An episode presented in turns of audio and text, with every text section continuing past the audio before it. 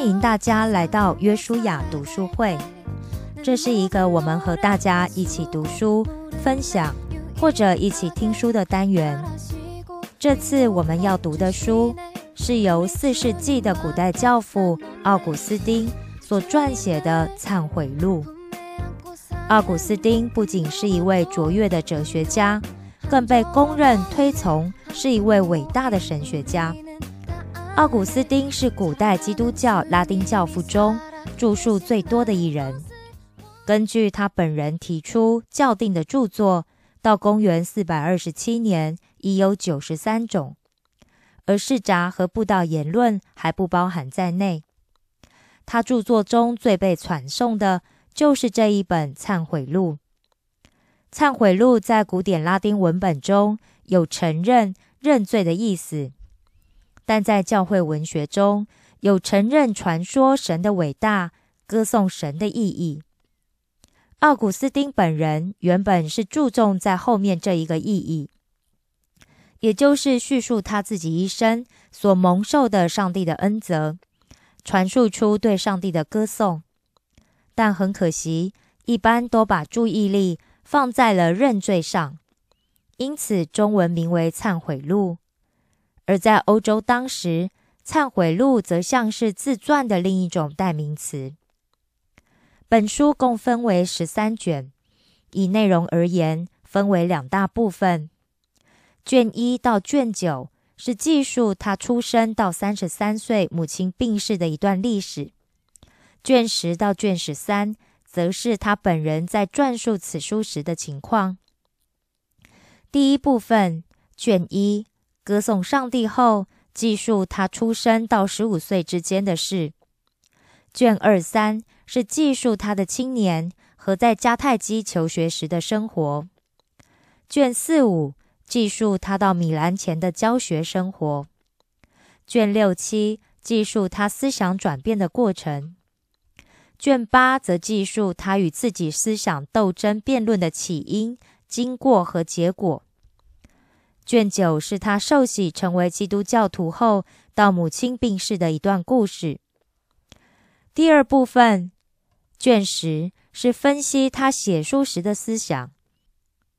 卷十一到十三则是他诠释旧约创世纪第一章，瞻仰上帝六日创世的工程，在歌颂上帝中结束全书。奥古斯丁在书中不仅真情流露。而且也对自己的行为和思想做了深刻的分析，文笔细腻生动，别具风格，成为晚期拉丁文学中的代表作，更是名列古代西方文学的名著之一。由于本书翻译至今已超过六十年以上的时间，因此书中有些生会的字词与我们现今惯用的不同。在此特别提出，朗诵中的天主指的即是上帝。法律指的是律法，圣神指的是圣灵。现在就让我们一起开始聆听《忏悔录》卷四一。我从十九岁到二十八岁，九年之久，陷溺于种种恶业之中，自祸祸人，自欺欺人。公开是教授所谓自由学术，暗中。则使用虚伪的宗教幌子，前者是出于骄傲，后者则由于迷信，而二者都是虚妄。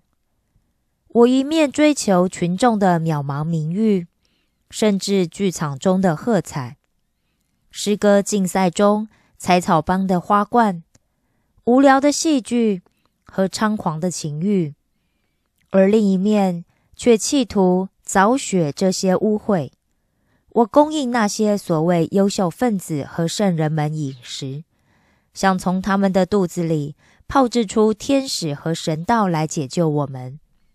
我和那些受我欺骗或同我一起受人欺骗的朋友们，从事于这种荒谬绝伦的勾当。我的天主，那些尚未蒙受你的屈辱意志而得救的骄傲者。任凭他们善笑吧，我愿向你忏悔我的耻辱。为了你的光荣，我求你请容许我用现在的记忆回想我过去错误的曲折过程，向你献上欢乐之祭。如果没有你，我为我自己只是一个走向毁灭的向导。即使在我生活良好的时候，也不过是一个饮你的乳、吃你的不朽的食物的人。一个人，不论是哪一个人，只要是人，能是什么？任凭那些有权有势的人嘲笑吧。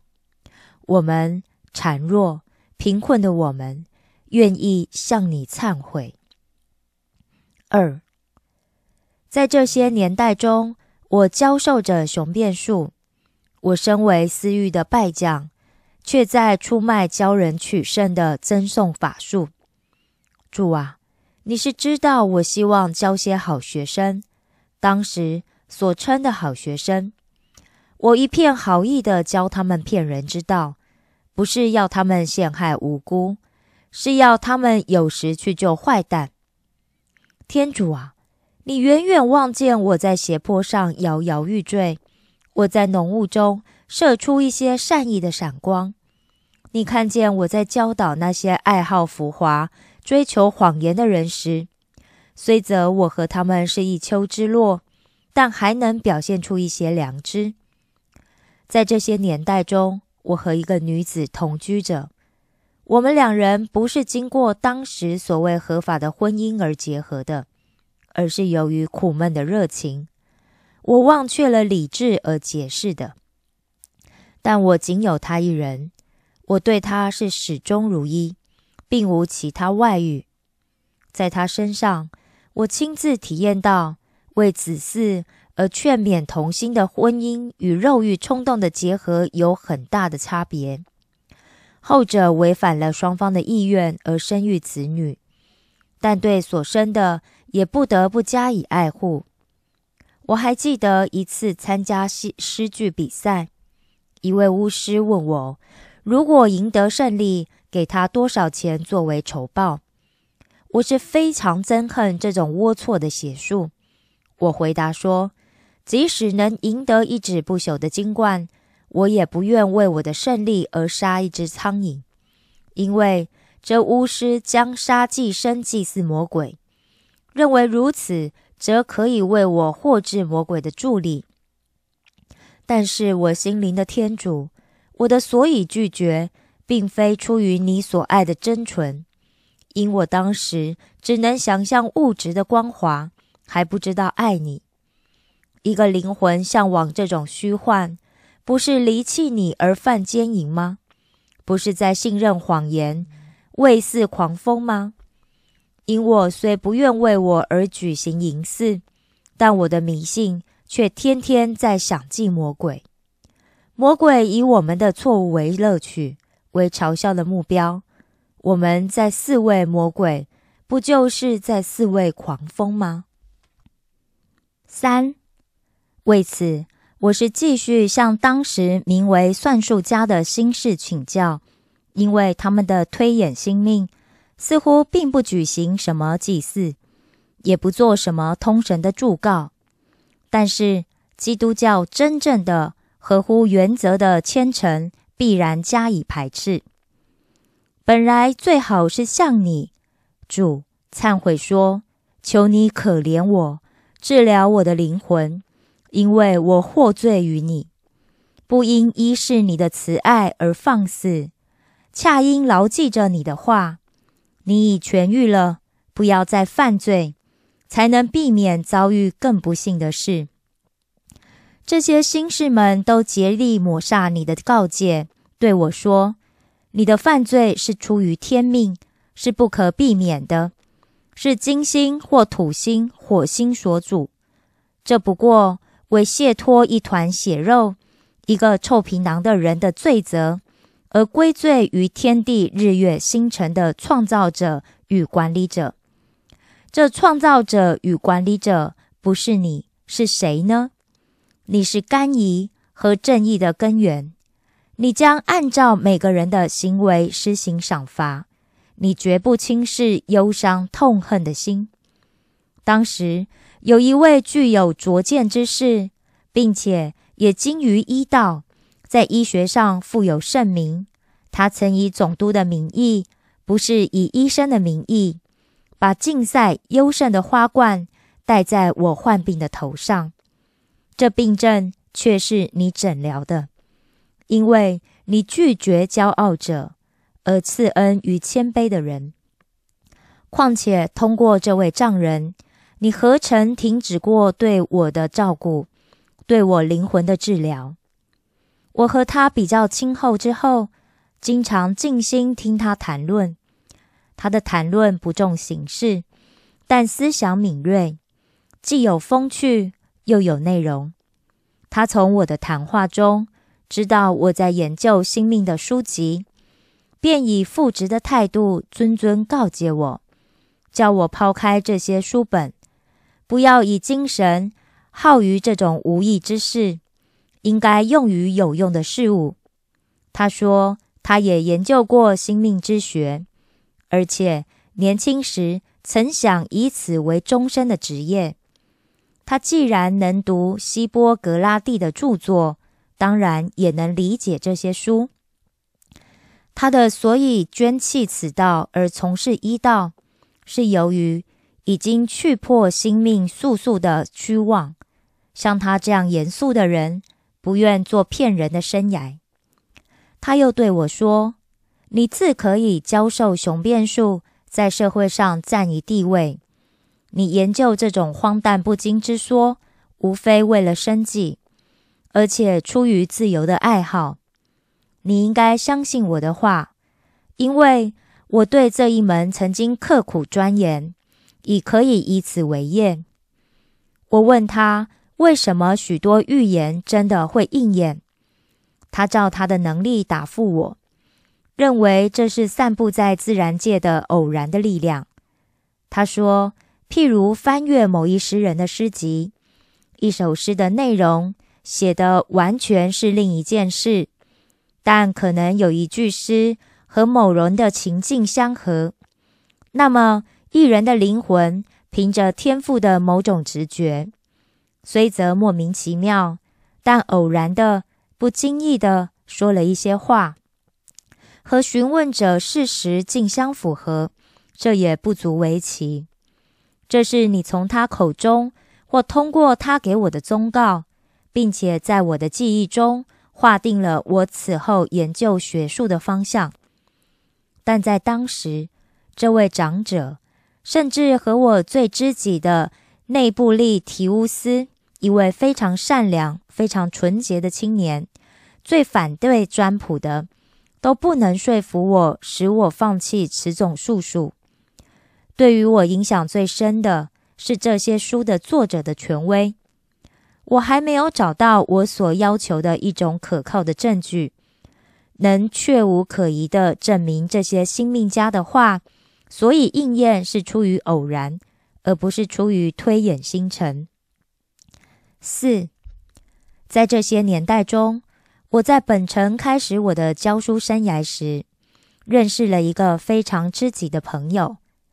他和我一起研究学问，又同在旺盛的青年时代。他本是和我一起长大、一起就学、一起游戏的，但幼时我们两人还没有深切的爱情，虽则后来也不能谓是真正的友谊。因为只有你把那些具有因我们所领受的圣神而倾注于我们心中的爱，而依附你的人连结在一起的友谊，才是真的友谊。但那时我和他的交谊真是无比甜蜜，同时因嗜好相同，更增加了我们的投契。我又使他放弃了他青年时代。尚未真诚彻底认识的真正信仰，把他拖到了我母亲为我痛哭的荒诞危险的迷信之中。他的思想已经和我一起走上了歧途，而我的心也已经不能没有他。你是复仇的天主，同时也是慈爱的泉源。你紧紧追赶着逃避你的人。你用奇妙的方式使我们转向你。这温柔的友谊，为我来说是超过我一生任何幸福。可是还不到一年，你便使他脱离了人世。任何人，即使仅仅根据个人内心的经验，也不能捋述你的慈爱，我的天主。这时你做什么？你的判断真是多么深邃。他患着高热，好久不省人事，躺在死亡的汗意中，病逝。看来已经绝望，便有人给这个失去知觉的病人行了洗礼。我也并不错意，认为他的灵魂一定保持着所得到于我的思想，而不是得于别人在他失去知觉的肉体上的行动。岂知远远出于我意料之外，病势转好了，没有危险了。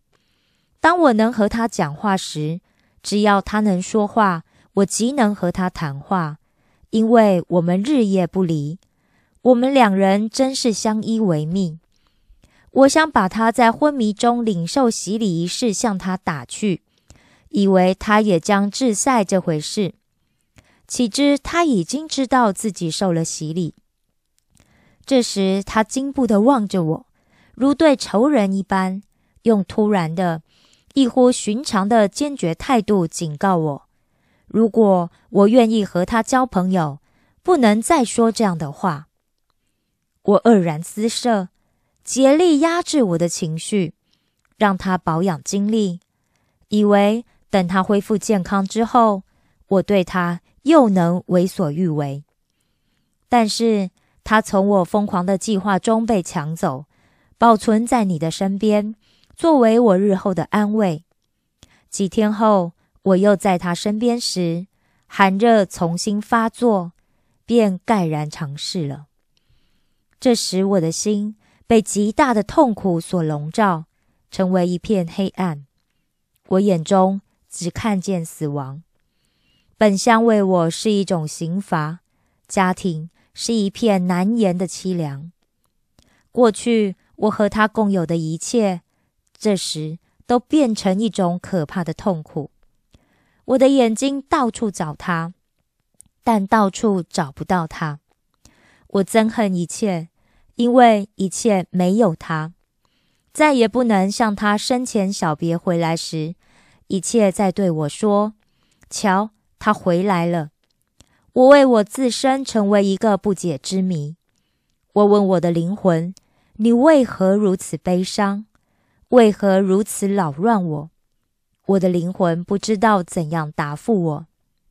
假如我对我的灵魂说，把希望寄托于天主，他不肯听我的话，这很对，因为我所丧失的好友，比起我叫他寄予希望的幻象，是一个更真实、更好的人。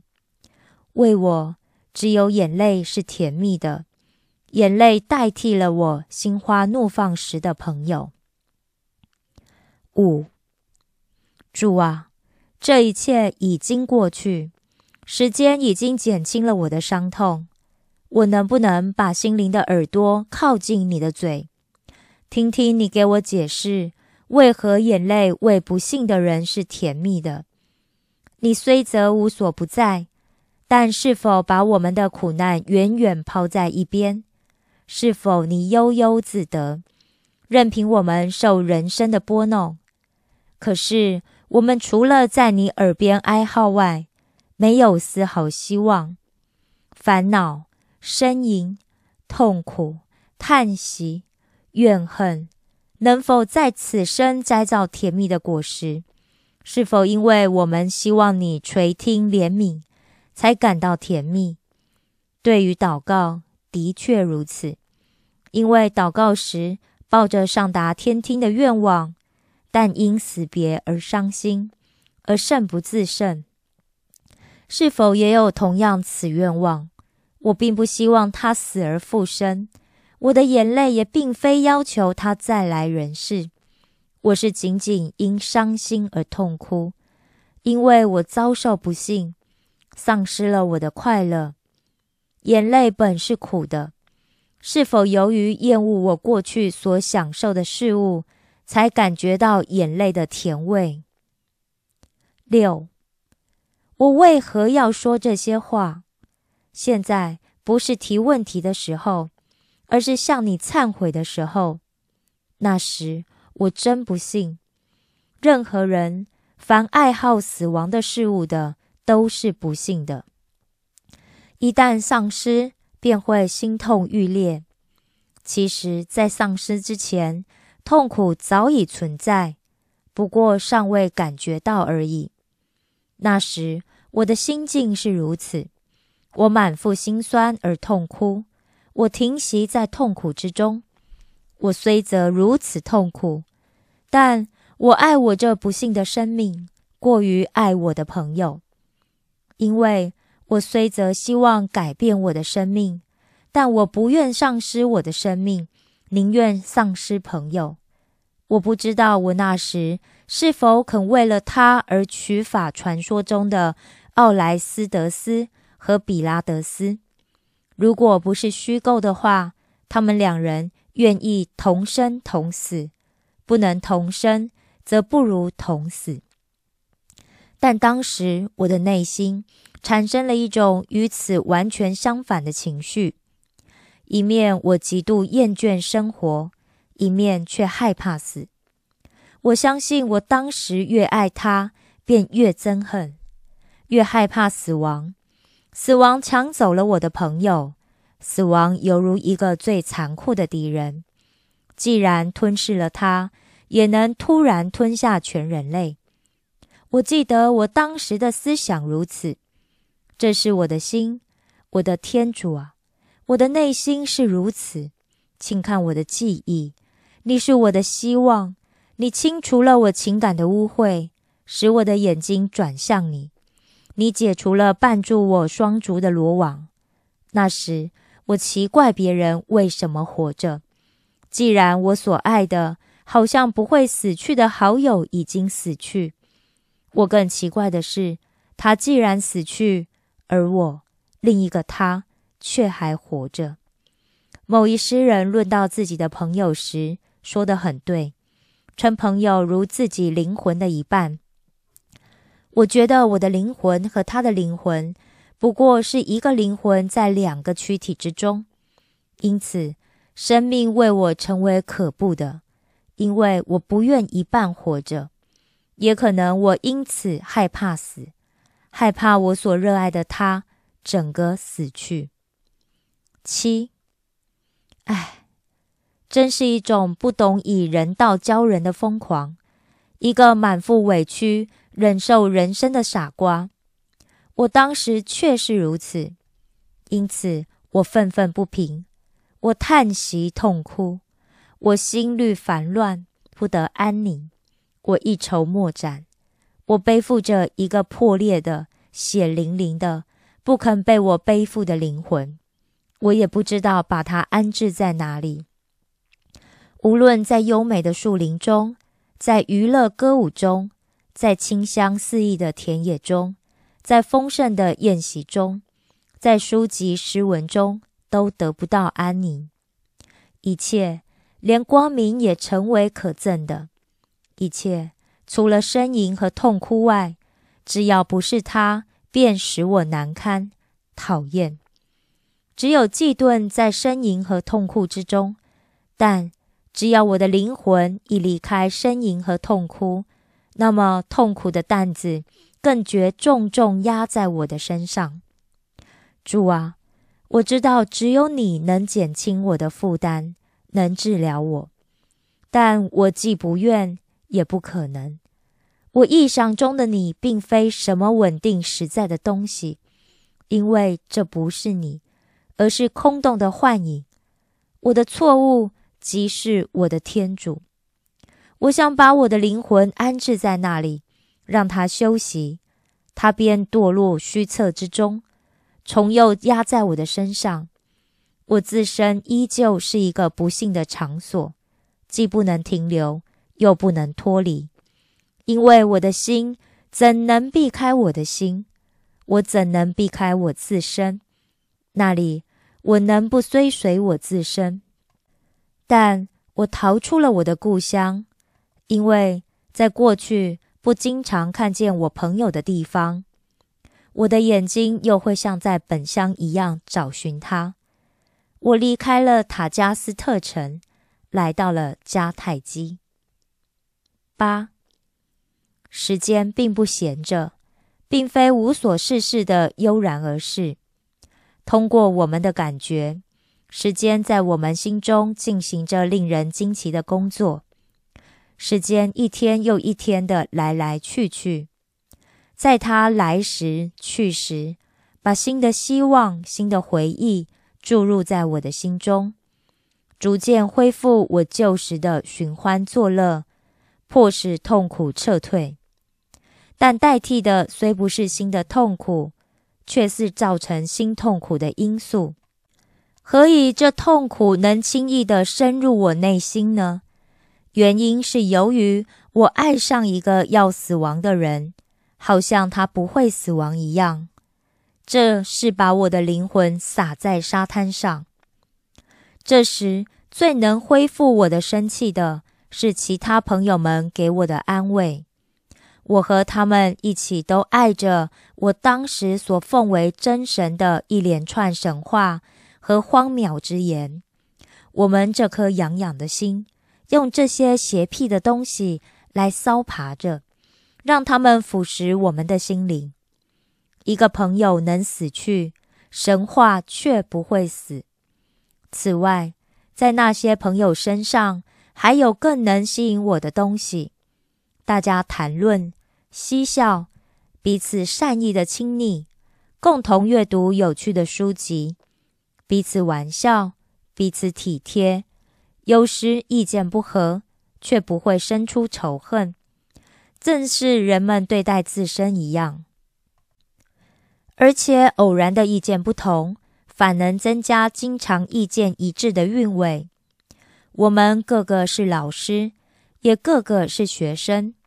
有人缺席，便一心挂念着，且欢迎着他回来。所有以上种种，以及其他类似的情形，都出于心心相印，而流露于谈吐顾盼之间，流露于千种万种的亲厚热忱当中。这一切正是熔炉的燃料，把许多人的心灵融而为一。